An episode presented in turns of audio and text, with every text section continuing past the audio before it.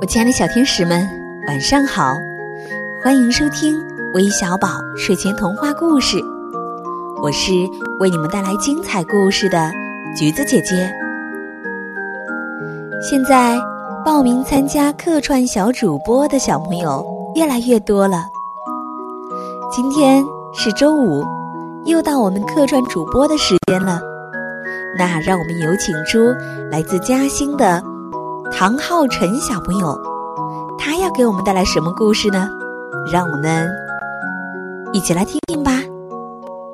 朋友们晚上好，欢迎收听微小宝童话故事，我是今天的主播，来自嘉兴幼儿园的唐浩辰。今天我给大家带来的故事名字叫做《小猪看瓜》。从前有一只小。猪小猫给小猪打了电话，小猫说：“小猪，我明天想你来家玩。”小猪想了想，小猫喜欢吃什么呢？呀，对了，山羊公公家有许多的冬瓜啦，我就用冬瓜来招待他吧。他拿了一个大口袋，蹦蹦跳跳去山羊公公家了。山羊公公说：“傻孩子，猫可不喜欢吃。”冬瓜，猫喜欢吃鱼。小猪说：“我不会抓鱼呀。”山羊公公，你帮我去抓鱼吧。山羊公公说：“我帮你做抓鱼，谁帮我看冬瓜呀？我呀，我呀，我帮你看冬瓜呀。”他就拿了渔网去帮小猪抓鱼了。小猪看了一会儿冬呀。啊，哎，现在还会谁来偷冬瓜呀？他就钻到了他的大口袋里，睡着了。山上有一群小猴子，他们看见山羊公公不在，他们敲了敲那个冬瓜，感觉它太老了。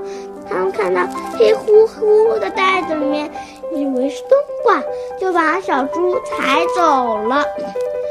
走到半路上，小猪放了个屁，噗！他们说臭死了，臭死了！他们以为是坏冬瓜，就把小猪扔到河里去了。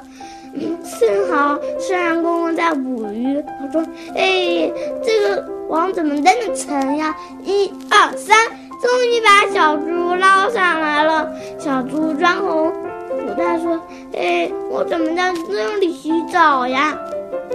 咦，山羊公公，你怎么带我来这里洗澡了呀？他说：“你不帮我好好看冬瓜，差点就淹死了。”我的故事讲完了，谢谢大家。谢谢唐浩辰宝贝，谢谢你给我们带来如此精彩的故事。马上就进入寒假了，相信小朋友有更多的时间可以空余出来了。不妨和自己的爸爸妈妈一起配合，讲一个精彩的故事，发送给我们吧，和全国各地的大朋友小朋友一起分享。最后呢，要感谢点播我们故事的小朋友，第一位是来自福建的施若兰，那么她的生日是在明天，提前祝你生日快乐。来自河北的子睿，来自广东的段文业，来自新疆的张兰溪。来自广东的梁子乔，来自山东的刘东一，来自湖北的许晨玉，来自陕西的牛海轩。